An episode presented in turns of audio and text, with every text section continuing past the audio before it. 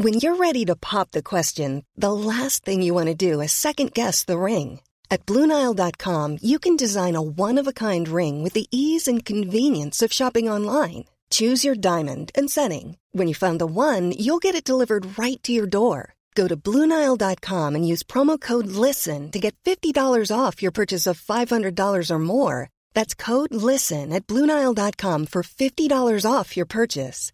Bluenile.com code LISTEN. Many of us have those stubborn pounds that seem impossible to lose, no matter how good we eat or how hard we work out. My solution is PlushCare. PlushCare is a leading telehealth provider with doctors who are there for you day and night to partner with you in your weight loss journey. They can prescribe FDA-approved weight loss medications like Wagovi and Zepbound for those who qualify. Plus, they accept most insurance plans. To get started, visit plushcare.com slash weight loss. That's plushcare.com slash weight loss. Quality sleep is essential. That's why the Sleep Number Smart Bed is designed for your ever evolving sleep needs. Need a bed that's firmer or softer on either side? Helps you sleep at a comfortable temperature? Sleep Number Smart Beds let you individualize your comfort so you sleep better together. JD Power ranks Sleep Number number 1 in customer satisfaction with mattresses purchased in-store. And now save 40% on the Sleep Number limited edition Smart Bed for a limited time.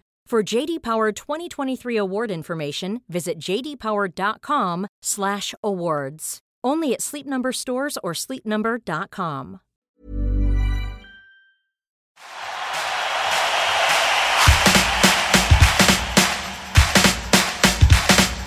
Og velkommen til en ny episode av Bak gullmedaljen. I dag har jeg med meg Nora Ankeltveit, som er en dame med mange talenter. Hun er fotograf, makeupartist, komiker og influenser. Så dagene går. Men eh, hei og velkommen. Jo, tusen takk. Takk at dere fikk være her. Veldig hyggelig. Så som jeg sa, så du har jo veldig mange titler, på en måte. Ja, jeg har jo egentlig det. Ja. Litt sånn potet. Ja, um, Så vi må bare finne ut av litt rekkefølge og hvordan det her begynte. da Ja. Så når du var, da du var liten, hvordan var det her ting du interesserte deg for? Å ja, nei, absolutt ikke i det hele tatt. Eh, Jeg har egentlig aldri visst, jeg tror ikke jeg vet ennå hva jeg egentlig skal bli. Det er vel derfor jeg gjør så mye forskjellig, da. For jeg ikke egentlig har landa på én ting. Eh, Foreldrene mine er veldig sånn, de er så, var så klare fra de var liksom barn at de visste at sånn, pappa er komiker, og han visste han skulle bli komiker. Mamma danser, og hun var sånn, fra hun var seks år så visste hun at hun skulle bli danser.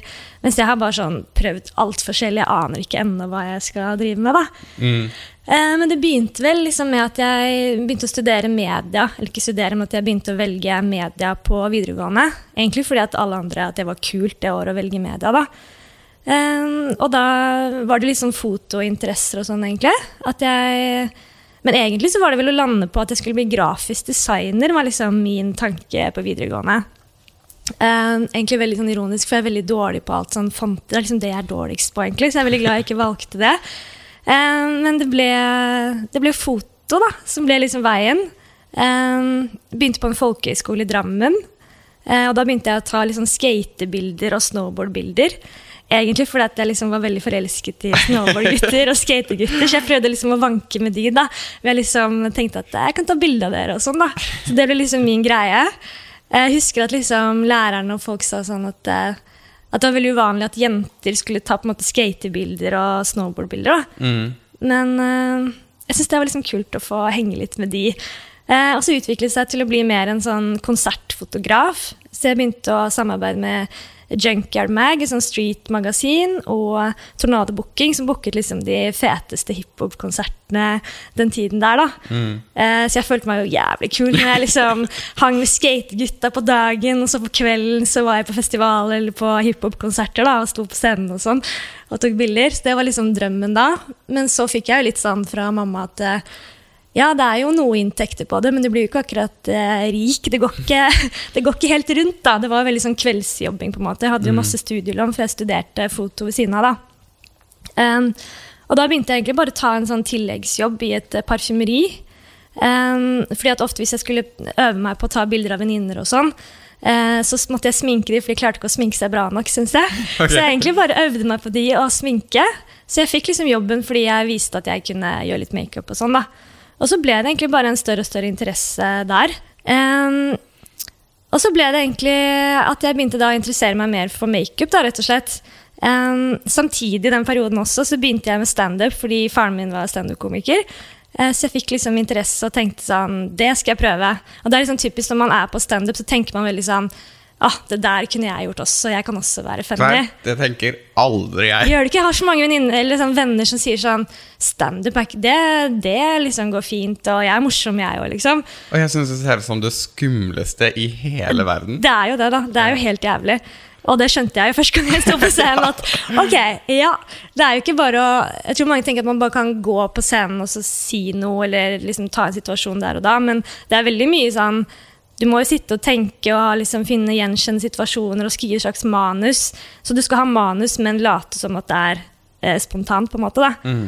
Eh, så det var liksom kombinasjonen av det, at jeg da jobbet med foto og gjorde makeup og gjorde standup samtidig, som bare ble en sånn greie. Og så søkte jo da eh, det nye, lyste etter en, en, ny profil som skulle jobbe for magasinet og, og danne et slags sånn jentekollektiv som er De Nye. Og da søkte de etter en jente som eh, hadde fotokunnskaper og videokunnskaper, eh, var morsom og kunne makeup. Da var ja. jeg sånn Se på CV-en min, da! så det var ikke så veldig mange andre som på en måte kunne jobbet med standup og foto og hadde liksom makeupkunnskaper. Så da fikk jeg jobben der, og det var liksom da jeg følte kanskje karrieren min begynte litt. da, Som mm. gjorde at jeg er eh, der jeg gjør nå. Fordi liksom Jeg har jobbet lenge for det nye, og så eh, var det jo liksom makeup i fokus, men så syntes de at jeg liksom var litt funny, og sånn, så da var det sånn å, du må starte en egen Instagram-konto, og så ble det liksom bare eh, blitt sånn som det er nå, da. Ja. ja. Wow. Fordi, altså, sånn, Veldig mye detaljer, sorry. Nei, herregud, det bare bra. Men det høres liksom ut Jeg skjønner ikke hvordan du har hatt tid til alt sammen, fordi det er veldig mye på en gang. Skjønner du hva jeg mener? Ja. Um, har det liksom Er det sånn at du Eller var det perioder hvor det var altfor mye, da? Ja, når jeg jobbet i det nye, så var det mye. For jeg, ikke, jeg, klarer jo ikke å si nei til ting, da. For jeg syns alt er veldig gøy. Og alle de tre tingene er jo Altså Humor er jo hobby, og det er foto startet jo også som en hobby. Og makeup også syns jeg bare var gøy å sminke venninner, så plutselig ble alt jobb, da. Mm. Um, så det syns jeg var veldig gøy, at jeg, at jeg, faktisk kunne få hobbyen min til en jobb. Bare du fikk alle hobbyene til en jobb? ja. Så, men uh, de har jo hatt perioder. Er jo sånn som å være frilanser. Perioder så så jobber du deg jo i hjel, liksom. Eh, mm. Men så er det perioder hvor det er helt stille, hvor du har skikkelig lyst til å jobbe, men ikke får noen oppdrag.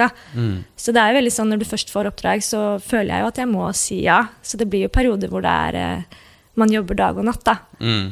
Men sånn er det å være selvstendig næringsdrivende. Jeg husker jeg sa da jeg var liten at eh, fordi Siden foreldrene mine har vært det hele tiden, så sa jeg jeg skal aldri bli det. Jeg skal ha en ni til fire-jobb. Det skjer ikke at jeg skal drive og holde på sånn som de. Mm. Men så blir man jo som foreldrene sine etter hvert. Ja, veldig fort. Ja. Uff. Um, men um, altså sånn uh, Faren din er jo komiker, og moren din er, var, er danser. Ja, hun har vært danser, nå har hun blitt koreograf, da. Ja. Mm. Uh, men så, uh, så det kanskje har vært litt lettere for deg. Men når um, veldig mange som studerer eller gjør de tingene du driver med, da, en av dem, mm. så sier man jo sånn ah, men dette er et litt utrygt yrke, kanskje du skal ha en litt safe ting ved siden av. Ja. Og du har jo mange utrygge i gåstegn ved siden av. Har du mm. noen gang følt på det, at det er litt, fordi du er i litt skumle yrker? på en måte?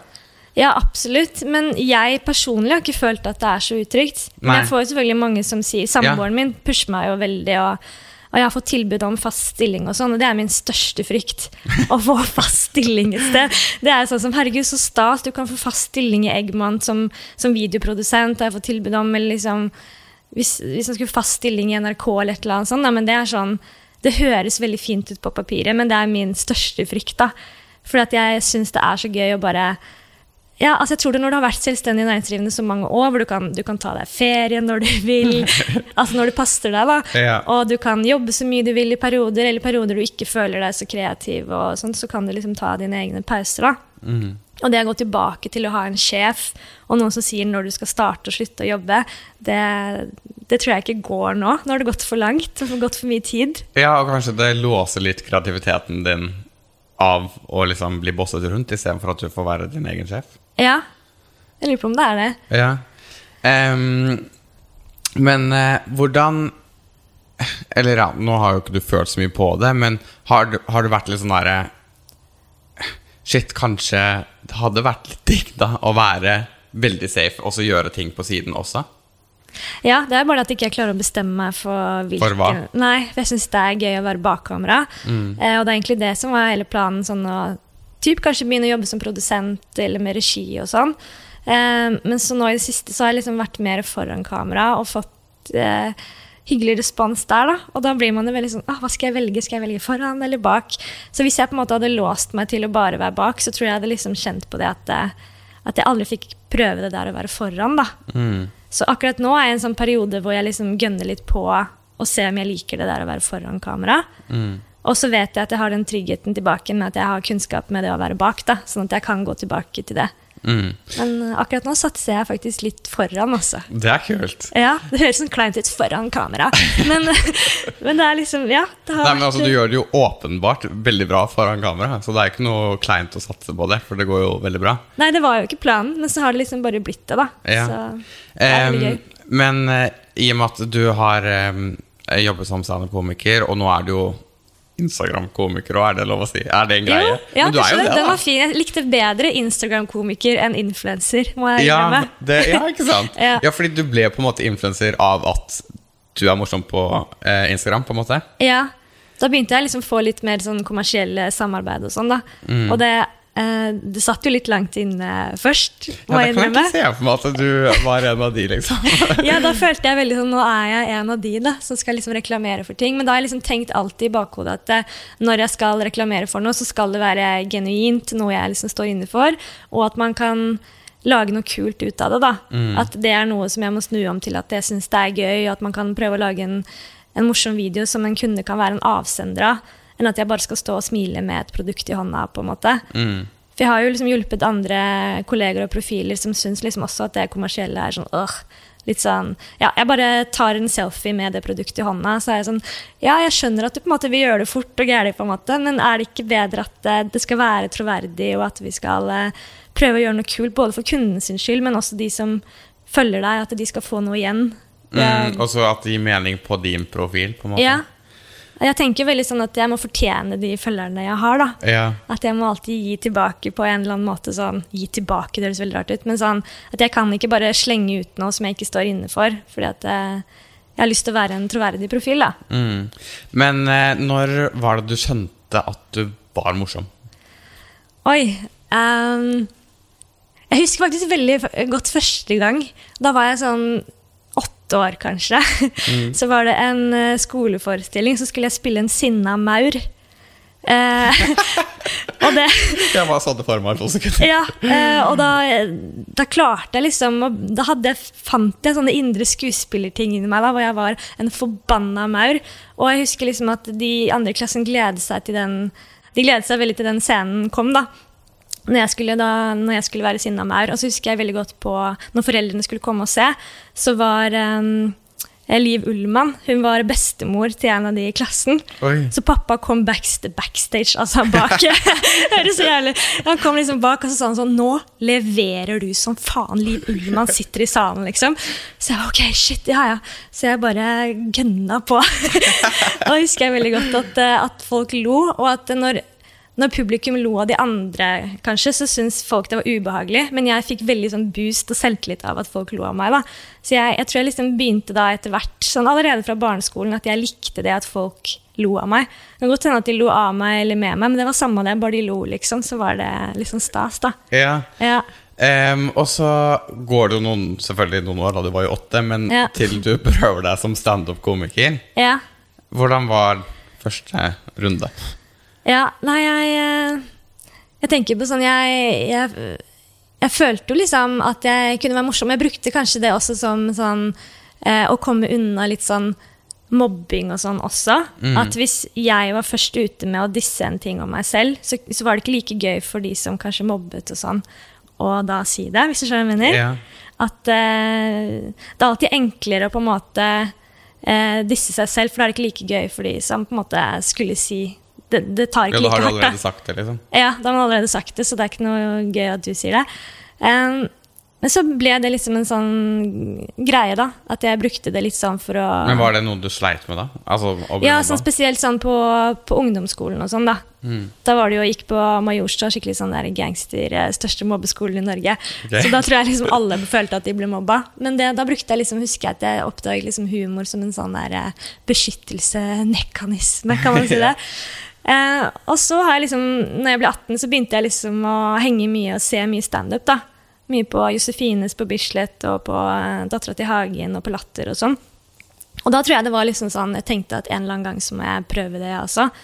Eh, men som jeg sa i stad, det er veldig sånn Dette kan jeg klare. Og så kommer du på scenen, og så bare Å, fy faen. Du får veldig respekt for, for folk som gjør dette her, da. Og jeg begynte jo å bruke mye mer eh, tid på å skrive manus, og, og jeg liksom var veldig sånn standup i hodet hele tiden. Alt jeg liksom tenkte på, Hvis jeg hadde vært der nå med deg, så hadde jeg liksom sett meg rundt og skrevet ned notater. Alt sånn, Kan det være humor? Kan det her være standup? Eh, den har jeg liksom kanskje mista litt nå, da. At jeg ikke er like på, ikke like sulten lenger. Men, eh, men sånn standup gjorde at man blir eh, man blir så sjukt nervøs, eller jeg blir veldig veldig nervøs. da. Så noen ganger så føler jeg at det kan liksom nesten ta litt mer enn det gir. For jeg blir jo helt nervøs. Jeg klarer jo ikke å gjøre noen ting den dagen jeg skal ha standup. Går jo bare rundt i ring og prøver å pugge hva jeg skal si, og glemmer tekst og sånne ting. Men selvfølgelig når man har gjort det, så har det egentlig gått bra egentlig hver gang. Det har aldri vært en sånn skikkelig sånn at nå dreit jeg meg ut skikkelig, eller eh, men uh, Så den, den selvtilliten du får etterpå når det går bra, det, det er jo da du tenker sånn Ok, det er derfor jeg gjør det her, ja. Ja, ja, ja. Ja, Men det. har du funnet en måte i senere tid på å liksom takle litt nerver? Eller Nei.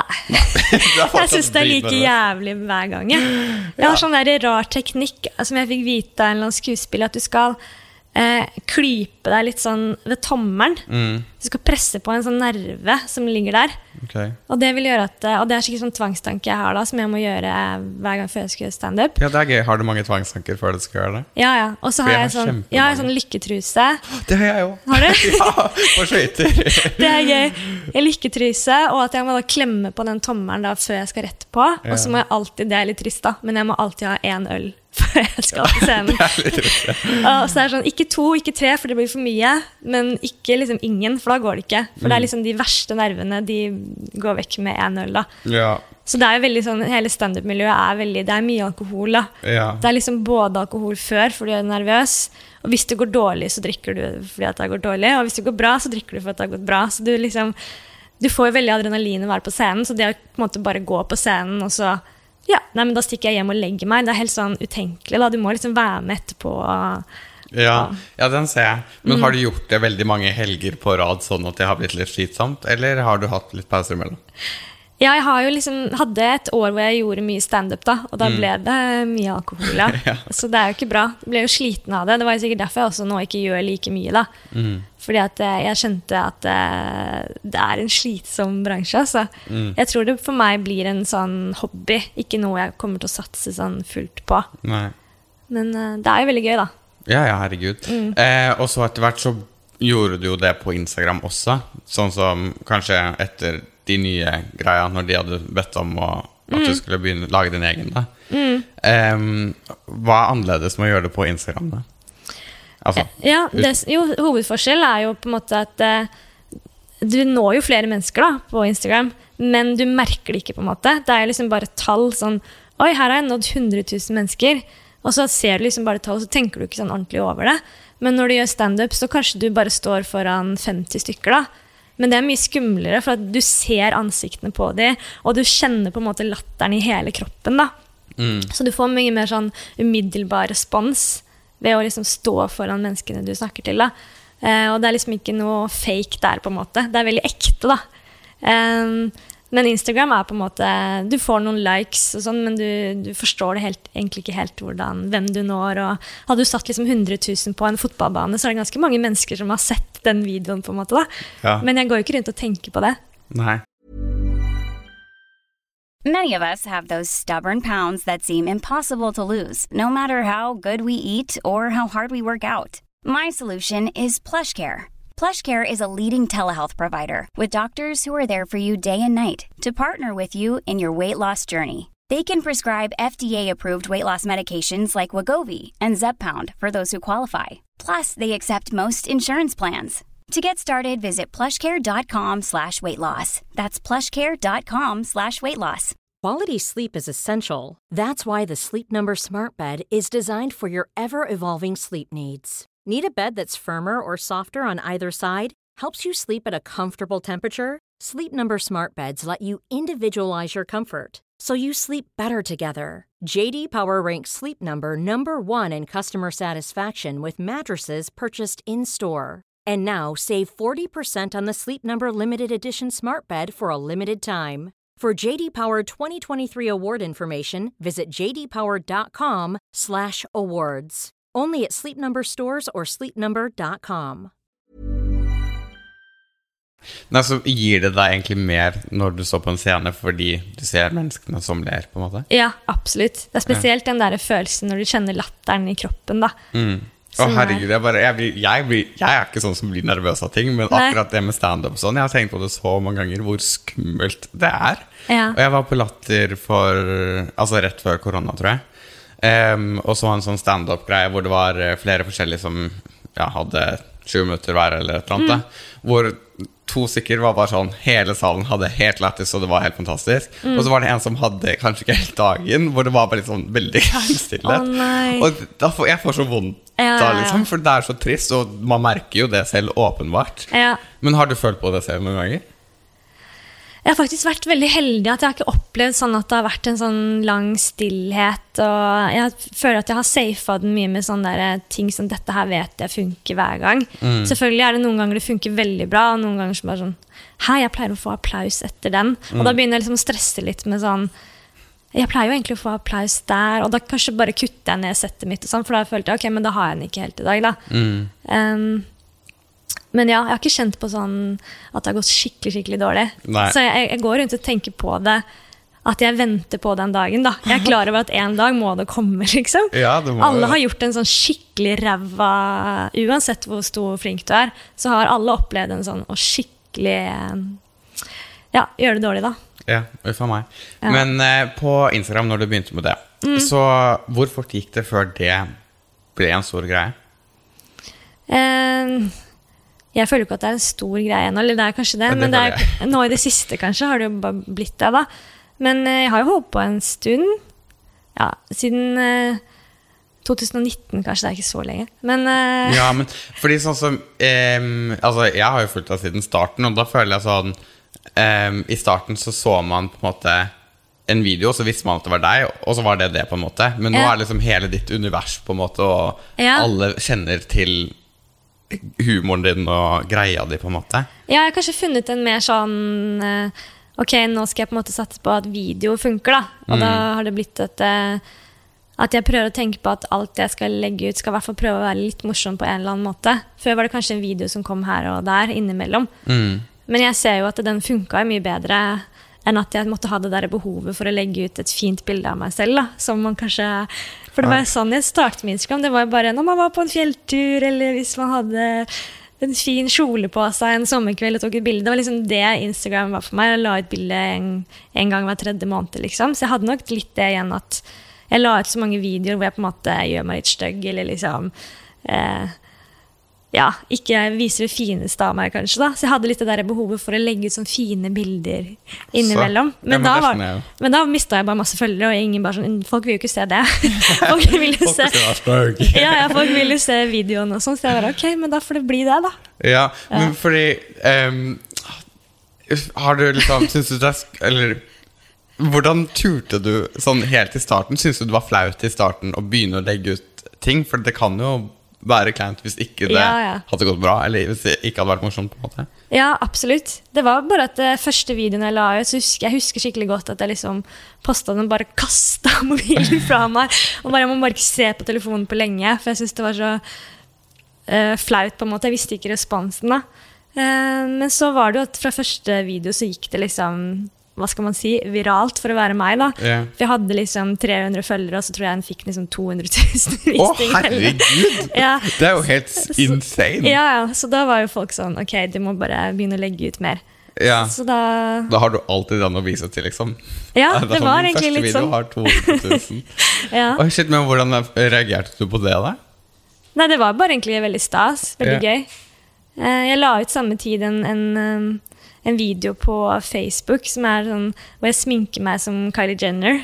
Og da blir jeg veldig stygg til slutt, da. Ja, ja, Det, det liker folk, vet du. Jo styggere du skal bli, det liker folk. Og så var liksom Kylie Jenner var veldig Hun var veldig liksom i startfasen hvor hun var veldig poppis, da. Eh, Og alle skulle liksom Det var jo før man liksom skjønte at hun hadde tatt Restylan, men man trodde at eh, den liplineren faktisk gjorde at man fikk helt ville lepper, da.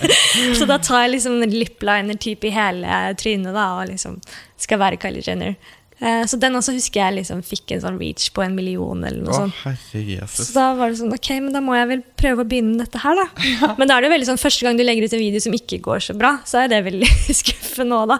Man får jo veldig sånn der eh, selvtillitsboost og bare ok, alle videoene går bra, og så er det sånn, de gjør jo ikke det. Det er Nei. jo flaks noen ganger, eller liksom at, det, at kanskje det med at søkeordet Kylie Jenner var superhot, og at det på en måte bare spredde seg, da. Mm. Um, så veldig mye å si sikkert hva liksom når du legger den ut, kanskje tid på dagen. Altså, det har mye å si, sånne ting òg. Mm. Eh, men sånn som vi nevnte i stad, så har jo dette At dette går så bra, da, gitt deg liksom en plass i influenserverden. Ja. Em, og nå har du egen podkast, og du liksom gjør veldig din greie. Og jeg føler at veldig mange vet hvem du er, og også hva du står for litt. Fordi at du har jo vært litt um, sånn Angående det med Kylie Jenner, så har du jo snakket om Og vært i en liten sånn bloggkrangel. Vi trenger ikke å nevne navn for å liksom ikke ta det opp, da, men Nei. du har vært veldig sånn ærlig om hva du mener om visse ting som burde legges ut på Instagram, og hva som ikke burde vært lov, og Ja. hva man burde få lov til å reklamere for og ikke, og alt det der. Ja. Eh, men er det Altså sånn, hvordan Fordi sånn som Jeg hørte på din podkast når du snakket om det her Ja. eh, i forkant av intervjuet, eh, og da sa du at du egentlig er veldig konfliktsky, men at liksom liksom Veldig. Men jeg får også- klump i magen bare du snakker om dette her nå. Ja, og det er ikke meningen. Nei, men det er jo liksom ting du mener å stå for, som er sykt viktig. Ja, ja, det er kanskje det. Ja, så det er, jo, det er jo derfor det blir en greie, fordi at det er veldig, veldig viktig. Eh, men hvordan er det å liksom være i en eh, bransje som er kjent for noe du egentlig er veldig imot selv, da? Ja, altså Jeg er jo blitt mer sånn derre Altså, En del av meg er jo veldig sånn Folk må gjøre hva faen de vil. Og jeg er veldig sånn janteloven, at man skal drite i det, og man skal liksom bare gjøre sin greie og sånn. Um, men så er jeg nok ganske sånn formeninger om det at jeg ikke syns at det burde være eh, retusjert eh, reklame. At man ikke skal få lov til å reklamere for eh, plastiske operasjoner og sånne ting. Men det var noe jeg hadde veldig sterke meninger om den tiden også jeg jobbet i det nye, hvor det var veldig sånn bølge hvor alle bare retusjerte bildene sine i hjel, og folk la ut rabattkoder på fillers, og det var en veldig sånn Hvor skal dette her ende? Men jeg føler jo allerede nå så er vi jo på vei et ganske mye bedre sted, da. Og jeg ser jo også at det er ja, nå kom akkurat det der med Vita Wanda som ble tatt for Ja. retusjering. Det er ikke så mye retusjering nå, men det er det jo helt sikkert. Bare at jeg kanskje, kanskje er blitt blind på det også. Mm, for det er det jeg skulle si, fordi det var jo en veldig uh, lei greie, det med Vita Wanda og sånn, Ja. men det Jeg tror at det har blitt så sykt vanlig at man har blitt helt blind på det. Mm. Og da er det jo ikke rart at uh, man får litt fucka syn på kropp og sånn, fordi det du ser på Instagram Man kan ikke engang se at det er redigert fordi det er gjort så bra, da. Altså, Ja. jeg fikk helt sjokk når jeg så de her greiene. Ja, det var jo det som Jeg kan jo forklare for de som ikke har fått med seg den saken, uten å grave opp i den. For jeg, jeg ville jo ikke gjort de samme tingene i dag, merker jeg. At jeg ville ikke gått ut mot liksom enkeltpersoner. og sånn. Jeg ville heller prøvd å snakke om bransjen, eller prøvd å tatt kontakt direkte med denne personen. Um, for å forklare det kjapt, da, så var det at jeg hadde gjort uh, en shoot. Jeg hadde tatt bilde av en influenser, Uh, hvor da hele poenget var at hun skulle da være uretusjert, for jeg retusjerer jo ikke bildene mine uansett. Så da tror jeg de valgte meg for at jeg kunne prøve å finne en fin lyssetting og få denne personen til å føle seg veldig komfortabel. Og sånne ting. Og det var en veldig hyggelig shoot. Eh, men så var det et år senere, så satt jeg, og, eh, satt jeg hjemme og drakk vin med en venninne. Det skulle jeg aldri gjort. Litt mye vin. Så fikk jeg, så fikk jeg tilsendt et bilde. Så bare sånn, er ikke dette det bildet du har tatt? Og så var jeg sånn, nei, nei, det bildet jeg har tatt, det er helt uredigert. Hun hadde ikke på seg sminke. Her har hun jo full makeup.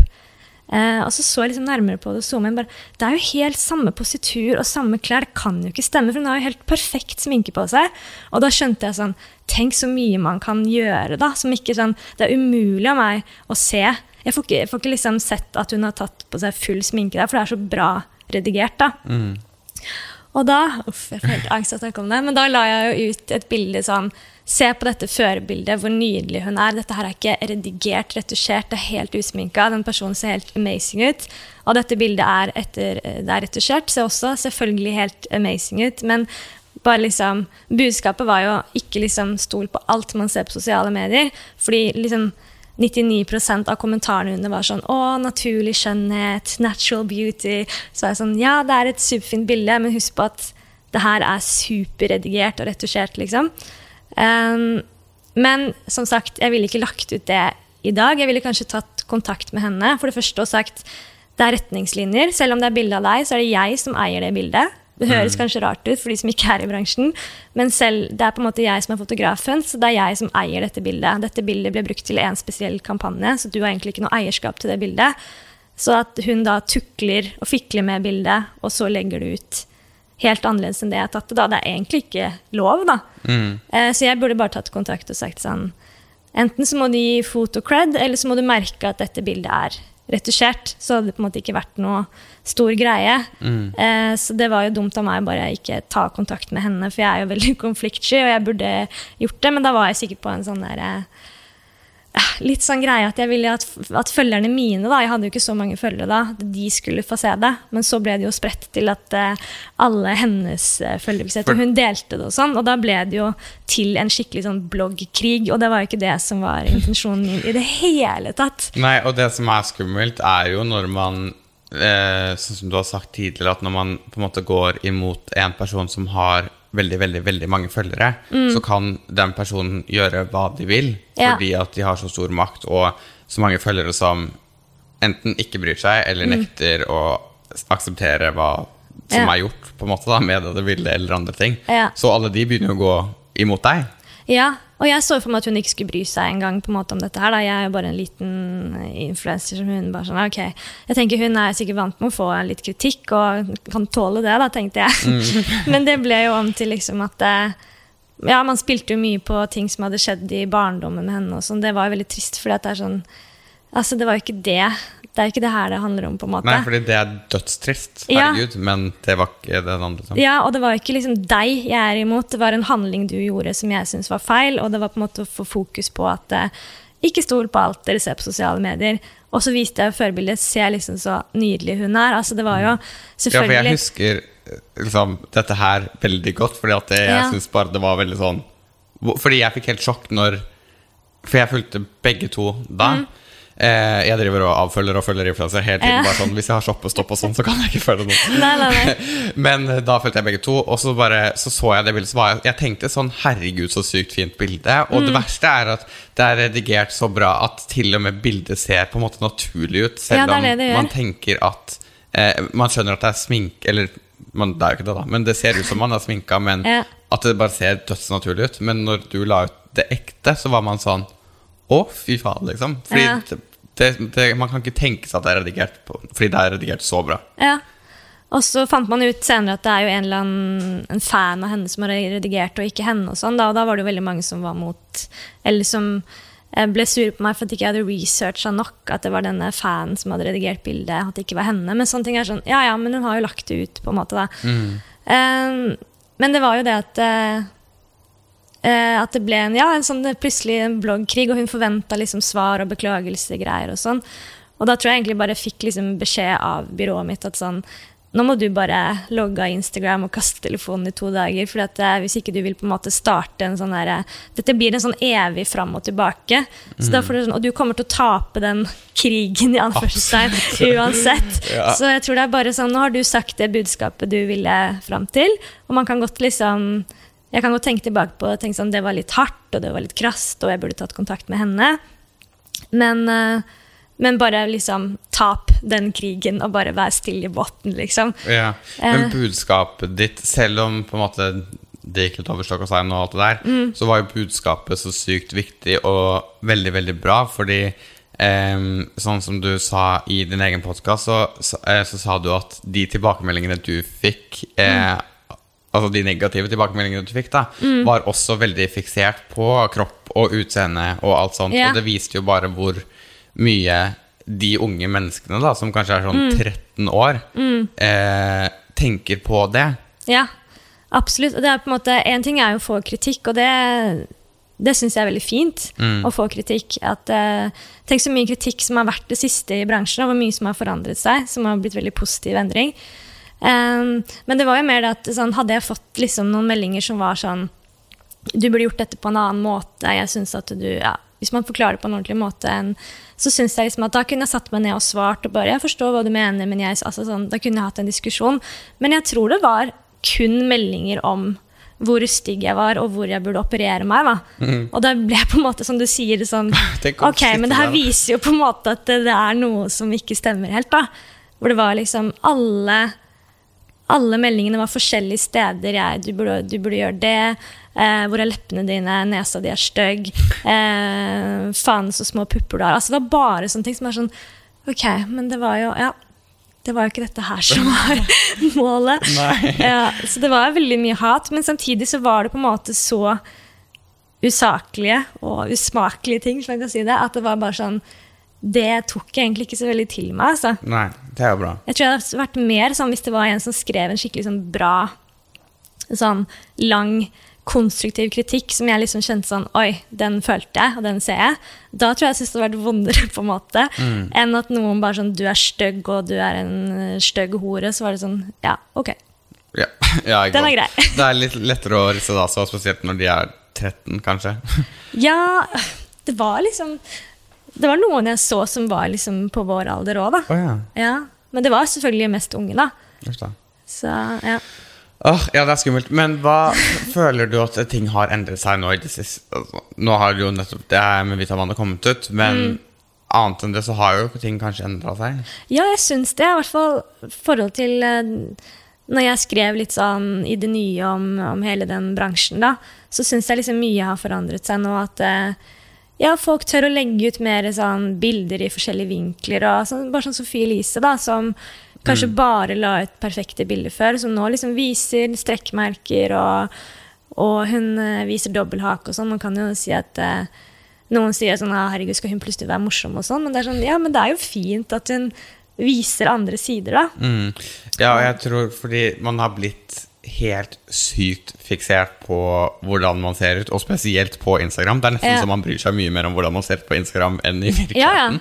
Ja, virkelig. Og, ja, og det gjør at man blir veldig usikre, og veldig ofte de som man tenker ser veldig bra ut, da. Mm. Det er liksom de som er de mest usikre av alle, nesten. Ja. Og det er liksom Når man vet at eh, Hvis man har liksom et bilde som er skikkelig fint, da, men så vet man at «Å ja, men hvis jeg hadde Mm. bare dratt inn litt der eller der, eller noe, så hadde det vært eh, det beste bildet av meg, på en måte. Jeg skjønner jo at folk har veldig lyst til det, da. Ja. Ja, jeg ser jo det, liksom.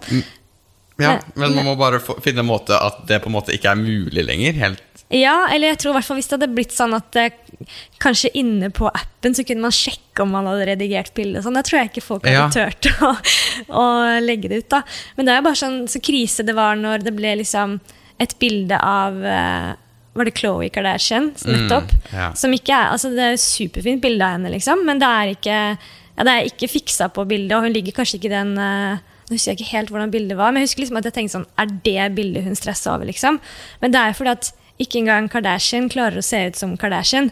Fordi at det man tenker at de, Det er det er liksom deilig å se at sånn Å ja, hun har litt appelsiner, hun òg. Hun er menneske, hun òg. Ja. ja, så fint. Så det er nesten sånn Selv om det var kanskje fælt for henne at det bildet ble delt, så var det sikkert litt sånn deilig for noen å tenke sånn Herregud, hun er jo et menneske, hun òg. Ja.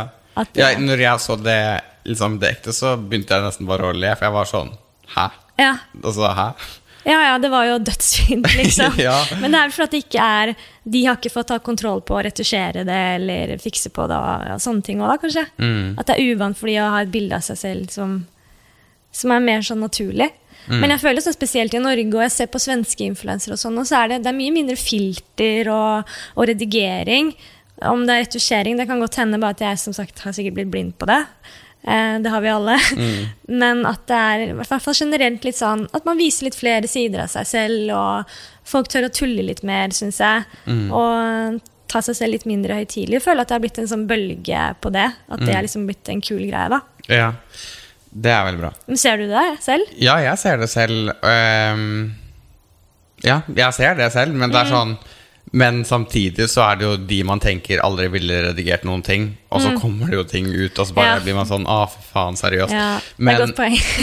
men, jeg, men jeg tror på ekte det er mye bedre, fordi Jeg vet ikke, men så Ja, man blir jo blind på det også. Jeg, jeg vet ikke, jeg syns det er skummelt, fordi det er sånn Man kan gjøre så lite med et bilde sånn at man ikke kan se det, Mm. men at eh, det gjør en forskjell, selv, på en Ja, måte. ja, absolutt. Ja. Eh, men hvordan er det man på en måte kan gjøre at det blir bedre, da? Ah, ja, det er et godt spørsmål. Det er veldig fint at man må um, merke reklamer. Mm. Men jeg bare tenker sånn, hvordan er, kommer alle til å gjøre det? Ja, merkeredigering? liksom. ja, så man skal merke hvis man har retusjert reklame, da. Så skal det merkes på et eller annet vis. Så hvis jeg gjør en annonse for et eller annet, da, og hadde retusjert bildet mitt Nå kommer ikke jeg til å gjøre det uansett, da, men eh, hadde man gjort det, på en måte? Nei. Dette bildet er retusjert. Jeg har dratt inn magen bitte litt. Der, altså, det, det er en fin tanke, men jeg bare lurer på om det kommer til å funke i praksis. da. Nei, det tror jeg på ekte ikke kommer til å Nei. funke. Fordi det er jo, Man vil jo ikke innrømme det man, Eller jeg tror ikke de som hadde gjort det, ville innrømmet at de hadde gjort det hvis Nei. det ikke hadde vært mulig å finne ut av. på en Ja, måte. ja, det er det jeg tenker òg. Så det er en veldig fin tanke at man skal begynne å merke retusjering, men jeg kan ikke skjønne helt hvordan man skal starte den prosessen. Nei, da Man må må bare stole litt... på folk. ja. Og det gjør jeg ikke. Nei, men da må det være litt sånn som du sa i stad, at Instagram visste det, på en måte. Ja. Fordi at Åh, det hadde eh, vært sjukt. Ja, men det hadde jo vært Tenk om det hadde kommet, og så hadde det kommet på alle bildene som har blitt lagt ut tidligere. Oh, fy. Og jeg fikk angst bare av tanken og tenke på liksom hvor mye drama det hadde blitt hele verden Ja, ja, ja. Er du gæren? Oh, shit. Spennende. Men, ok, i hvert fall, la oss gå videre. Eh, som eh, Nå er du jo en større influenser og alt det der. Mm. Hvordan er det du ser på din egen rolle i eh, denne bransjen, og hva er det du på en måte vil gjøre da med det? Um, jeg tror jeg liksom eh, Første tanke var at jeg liksom bare har lyst til å vise at eh, At jenter kan være morsomme. Det har vært veldig sånn, Jeg har hørt mye Og du er så morsom for å være jente. Det er ikke liksom bare du er morsom generelt, du er veldig morsom for å være jente. Og det er veldig få eh, kvinnelige standup-komikere.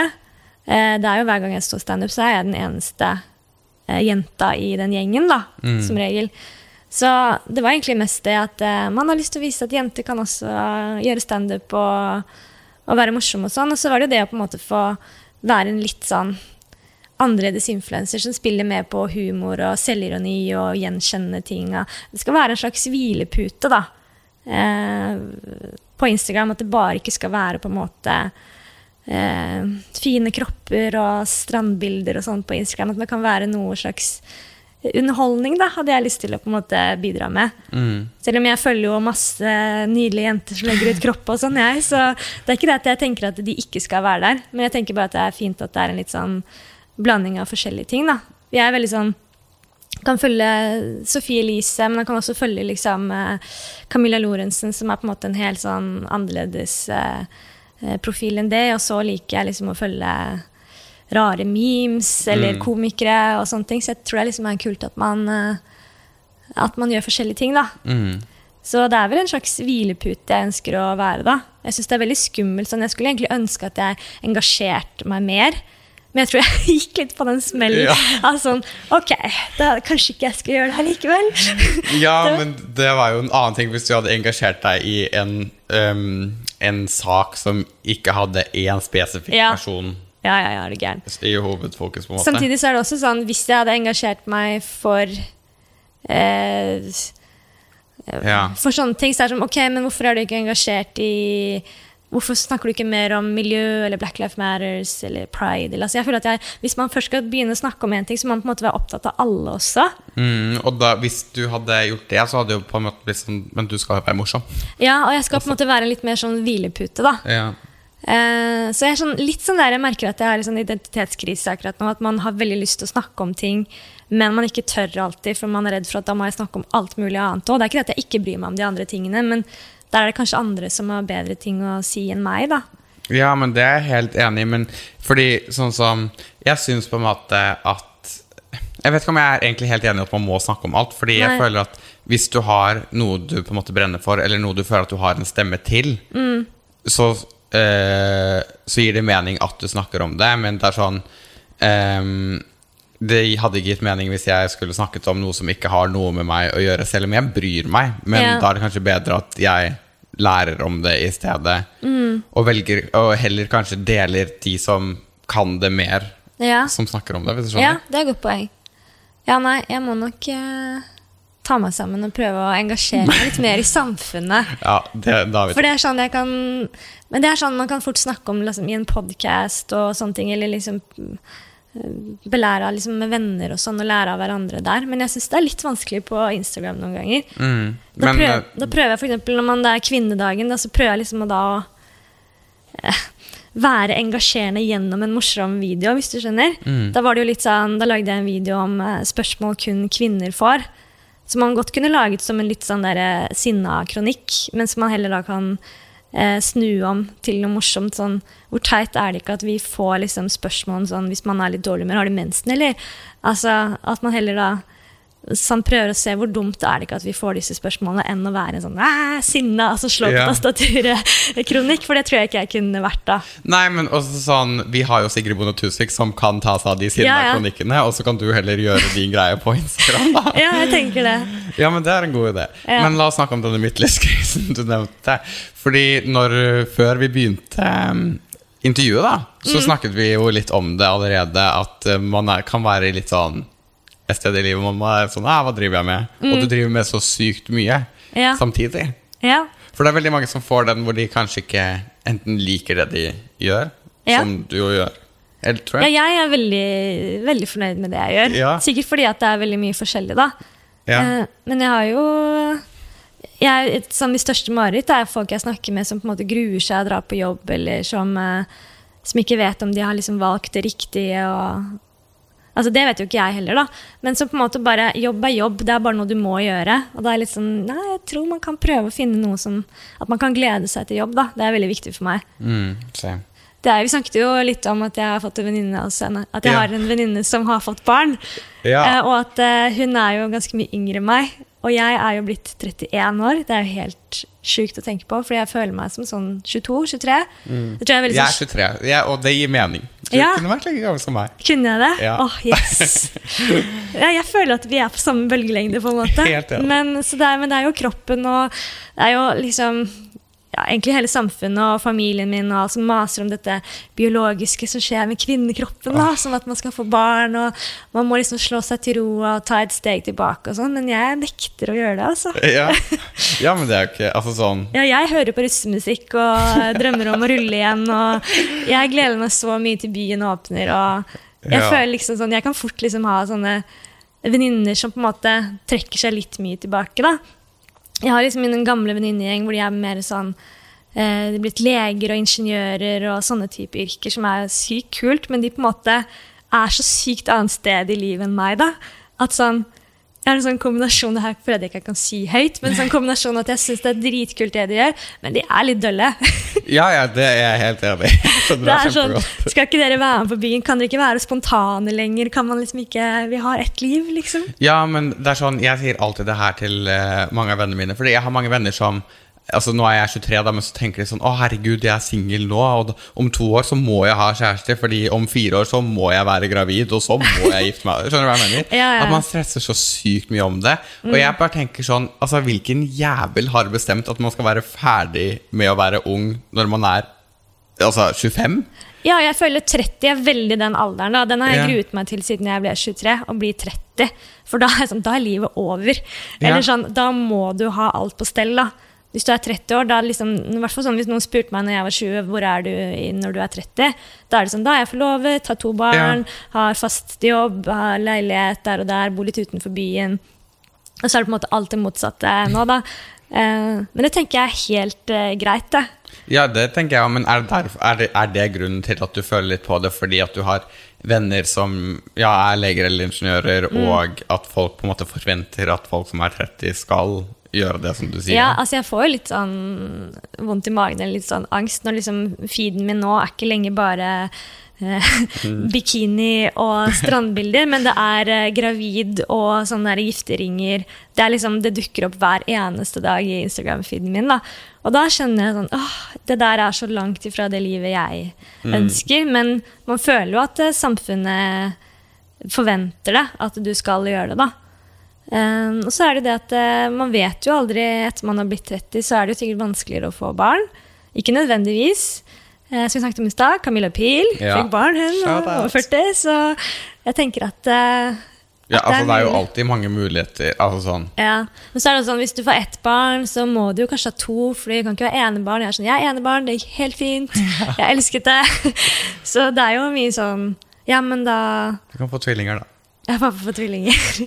Nei, jeg har nok med ett barn jeg tror jeg, hvis jeg noen gang skal få det. Men jeg ønsker det liksom ikke nå i det hele tatt. da. Nei. Men jeg skulle ønske at jeg ønsket det. Hvis Ja, du jeg skjønner. skjønner. Ja. Men man trenger jo ikke akkurat å force det heller, fordi det er sånn jeg, jeg føler at det nesten også er litt sånn Nesten ikke lov å si at man for øyeblikket ikke ønsker å få barn, fordi at det er sånn Hæ? Vil du ikke ha barn? Skjønner du Ja. hva jeg mener? Ja, ja. At det er også liksom veldig forventet at man skal ville ha barn. Ja, ja, absolutt. Altså Jeg sier sånn hele tiden Jeg tror kanskje at jeg vil ha barn når jeg er voksen, men det jeg vil aller helst, er at alle vennene mine skal ha barn, og så kan jeg bare passe på dem når Ja. det trengs. Og jeg er ikke så flink med barn. og sånn. Jeg vet aldri helt hva jeg skal gjøre med barn. jeg. Ja. Nei, jeg, vet- jeg vet. Jeg er veldig glad i barn, men det kommer litt an på alle. Altså sånn, Jeg vil ikke passe på de som er null år, liksom. Nei. Men sånn når de er tre og opp, da Ja, det er noe annet, men når de er spedbarn, da er jeg litt sånn redd for de. Mm. Ja, ja. Skal holde de og sånn, og holde hodet, og jeg blir, sånn, jeg blir stressa av det. Det er sikkert en sånn derre Det kan jo hende at det er en sånn skjult sånn distansering til det, fordi jeg vet at det, det skal snart må skje, liksom. Ja. Og så bare åh, nei, jeg vil ikke holde barnet, eller jeg Ja, vil men har du ikke kjæreste, da? Jo da. Har, snakker dere om det, da? Ja, vi snakker litt om det, eh, og begge to er ganske enige om at det er altfor tidlig. Vi er altfor unge. bra, så er vi liksom 31 og vi er bare sånn Herregud, vi er altfor unge. Skal bli sånn unge mødre. altså, det går ikke. Unge mødre på 30. Men, Ja. det er jo, men det er bra at dere er på samme sted, da. Ja, men jeg tror nok, eh, men han også er sånn, tror ikke jeg tenker helt, for han sier sånn Ja, men vi skal jo ha barn en eller annen gang, og jeg er keen på tre barn. Så jeg sånn, ja, jeg er 31 år, men uh, vi kan prøve å få tre barn, og så skal vi begynne om fem år, vil han helst, da. Så ja, ja, vi får se hvordan det går. Ja, det går sikkert bra. Ja. Men um, vi har jo snakket om nå liksom, hele karrieren din og alt du driver med, som er veldig mye. Um, og ting tar jo tid. Så jeg bare lurer på sånn, hvordan finner du motivasjon til å jobbe så mye som du gjør, da? Og ehm, ja, motivasjon og tid og alt Ja. Nei, altså liksom som jeg nevnte i stad, at jeg tror når man er frilanser, så skjønner man at det, hvis det er mye en uke, så må du bare jobbe på den uka der. Eh, og så blir jeg Jeg syns det er veldig gøy, ikke sant? for jeg, som jeg sa tidligere, at det, er liksom en hobby, da. Og da, da syns jo det det er gøy. Em, og så vet jeg at kanskje neste uke så er det ikke en dritt å gjøre, da. Så da får jeg heller slappe av og og sånne ting da. Og så blir jeg jo gira. og Sånn. Jeg syns det er veldig gøy å dra på fotoshoots. Jeg liksom har ikke lyst til å legge det fra meg, så jeg sier jo ja til alle sånn Det er veldig stas å ha shoots og liksom fortsatt jobbe litt i magasinbransjen, selv om det går snart til helvete, tror jeg. og så syns jeg liksom det er gøy å lage videoer til Instagram, og sånn, men jeg kan ha liksom ganske lange perioder der jeg ikke finner liksom inspirasjon og føler meg like kreativ. Hva gjør du da? Nei, da må jeg liksom, Enten så må jeg bare godta at denne uka her så kommer det ikke noe på Instagram. Det er liksom Jeg finner ikke inspirasjon, og jeg føler meg ikke kreativ i det hele tatt. Så, så håper jeg bare at neste uke så, så skjer det et eller annet. da. Og så er det veldig vanskelig sånn Nå som det har vært liksom, ja, pandemi et år, og jeg har ikke, kunne liksom ikke få med meg noen på videoene mine, så det har blitt enda mer det at jeg spiller alle rollene selv, da. Men det er gøy, da. Jo da, jeg håper det. At det liksom Jeg har brukt meg selv eller katta mi til å liksom uh, være skuespiller sjøl. Og så Men selvfølgelig sånn derre Du går jo tom for ideer en dag òg, når man sitter hjemme i pandemien og er hjemme på hjemmekontor, og du, det er vanskelig å få inspirasjon, da. Men sånn som nå, så begynner det kanskje å løsne opp mer, og så man må bare godta at det går litt sånn Kreativitet går litt i perioder, da, tenker jeg. Er det noe som Fordi siden ehm, Eller ja, er det noe som du gjør, på en måte eller som ligger bak din karriere, som folk ikke vet om, eller tenker at Oi, shit, må du gjøre det òg? Fordi at eh, liksom du er influenser, det virker som et fett yrke, du er fotograf, og du jobber liksom med ting som folk ser på som sånn drømmejobber. Fordi jeg tror folk tenker at det kanskje er enkelt, eller noe. Ja. Ja, det kan det være. Eh, jeg syns jo det er enkelt òg, da. Ja, fordi jeg er så jævlig god. nei, nei, men jeg syns jo det er så gøy at det blir på en måte enkelt, da. ja, ja. Uh, man kan jo ha liksom fotoshoots hvor bare alt går til helvete, selvfølgelig. Eller, eh, eller ja, sånn, lage en video som ikke går noe bra i det hele tatt, eller Men uh, jeg syns jo Jeg syns at jeg er veldig heldig, da, som får lov til å drive med dette her. ja. Og har klart å på en måte lære alt selv også. Ikke har noen sånn sjuke studielån eller eh, digg. Ja, men samtidig så er det sånn Det er sikkert det jeg stresser litt med, også, apropos dette med midtlivskrise, livskrise. sånn, at det kan jeg gjøre nå fordi jeg kan lure folk til å tro at jeg kanskje er 25, og at jeg fortsatt kan uh, lage morsomme videoer på Instagram. Men kan jeg det når jeg begynner å bikke liksom 38-40? Det er jo det sånne ting man stresser, og da må jeg kanskje ha litt den derre foto og makeup som er kanskje det er jo ikke safe yrker, det heller, men i hvert fall litt mer Ja. enn kanskje Instagram. Man vet ikke hva som skjer med Instagram. Kanskje om to år så er folk drittlei Instagram òg. Så det er jo det er yrker som er skumle. har du begynt med TikTok? TikTok er det, da. det er også sånn Man vet ikke om det er sånn døgnflue, eller om det er noe som fortsetter. Så da er det viktig sånn Der merker jeg at jeg begynner å bli eldre, at jeg ikke lenger hopper på alle sånne nye ting. Sånn når Clubhouse kom, da, så er det sånn Å nei, en ny app. Å nei, må jeg liksom drive og styre der òg? At Ja, eh, Jeg lasta den ned og skjønte det ikke og sletta den, og da tenkte Ok, okay, bra. Da, da ikke og du er 23, så Ja. da, ja, det er fint. Jeg vet ikke om det er at jeg er dum, eller om det er bare for de som er enda yngre. Men det var jo mange Men er det fortsatt en greie? Nei, jeg tror ikke det er en Altså, det fins nok, men jeg tror ikke det er en greie lenger. Nei, det varte liksom ikke. Nei, ja. Men uh, mitt siste spørsmål Det, er, det kan være at du ikke vet svaret, da, men mitt Nei. siste spørsmål var egentlig Hvor drømmer du om at ting skal ende? Ende? Ende? Ende. Ende. Og eh, ja. Ende, livet mitt. ja, altså sånn Ikke sånn 'hvor skal du dø', men sånn altså, Hvor vil du, på en måte? Ja, karrieremessig. Ja. Ja. Um, nå er jeg litt sånn uh, i prosesser med litt sånn større prosjekter. Mm. Og det syns jeg det er virkelig sånn drømmen å eh, fått et slags eget eh, si, TV-program. da Oi! Så man kanskje kan lage litt sånn sketsjer og sånne wow. ting. Det hadde vært eh, drømmen, da, hvis, Ja. det, hvis det går gjennom. Så jeg er i sånn eh, prosesser med litt sånn piloter og litt sånne ting nå. Oi, det er spennende. Jeg er litt sånn på pitcherunder rundt på forskjellige kanaler. Så eh, det merker jeg at jeg blir skikkelig gira av. Ja. Så det, hvordan funker sånne pitcherunder, da? Nei, da er det mm, egentlig at jeg er blitt kontakta og spurt om jeg kan pitche for dem. Så det er egentlig sånn luksus det, at ikke jeg trenger å komme og mase, men at det er sånn Kan du komme og pitche for oss eh, 14.6? Og da, da må jeg liksom bare kaste meg rundt og tenke sånn Jeg har alltid tenkt sånn Hvordan få det enklest mulig? Hvordan kan jeg filme denne filmen her på et mobilkamera med stativ selv, og jeg spiller alle rollene selv. Så man på en måte gjør det mye mindre enn det det er. Men nå skal jeg plutselig begynne å tenke sånn Ja, du har ingen sperre, du kan tenke så stort du vil, liksom. Og da er det sånn, det er veldig uvant for meg å begynne å, å tenke sånn nå. Så da måtte jeg liksom det er sånn luksusproblem, da. Hvordan kan man lage noe dritfett som ikke har blitt gjort før? Det er ganske vanskelig. Ja, det- Så jeg sitter jo bare og prøver å kverne og tenke og Ja. Shit. Men veldig spennende. Det gleder Ja. jeg meg til. ja Jeg håper det blir et TV-program. Ja, det håper jeg òg. Det hadde vært der man kan ende. Ja, ende. Men tusen takk for at du kom. Jo, veldig hyggelig å være her. Det her var Bak gullmedaljen, og jeg heter Sondre Oddvold Bø.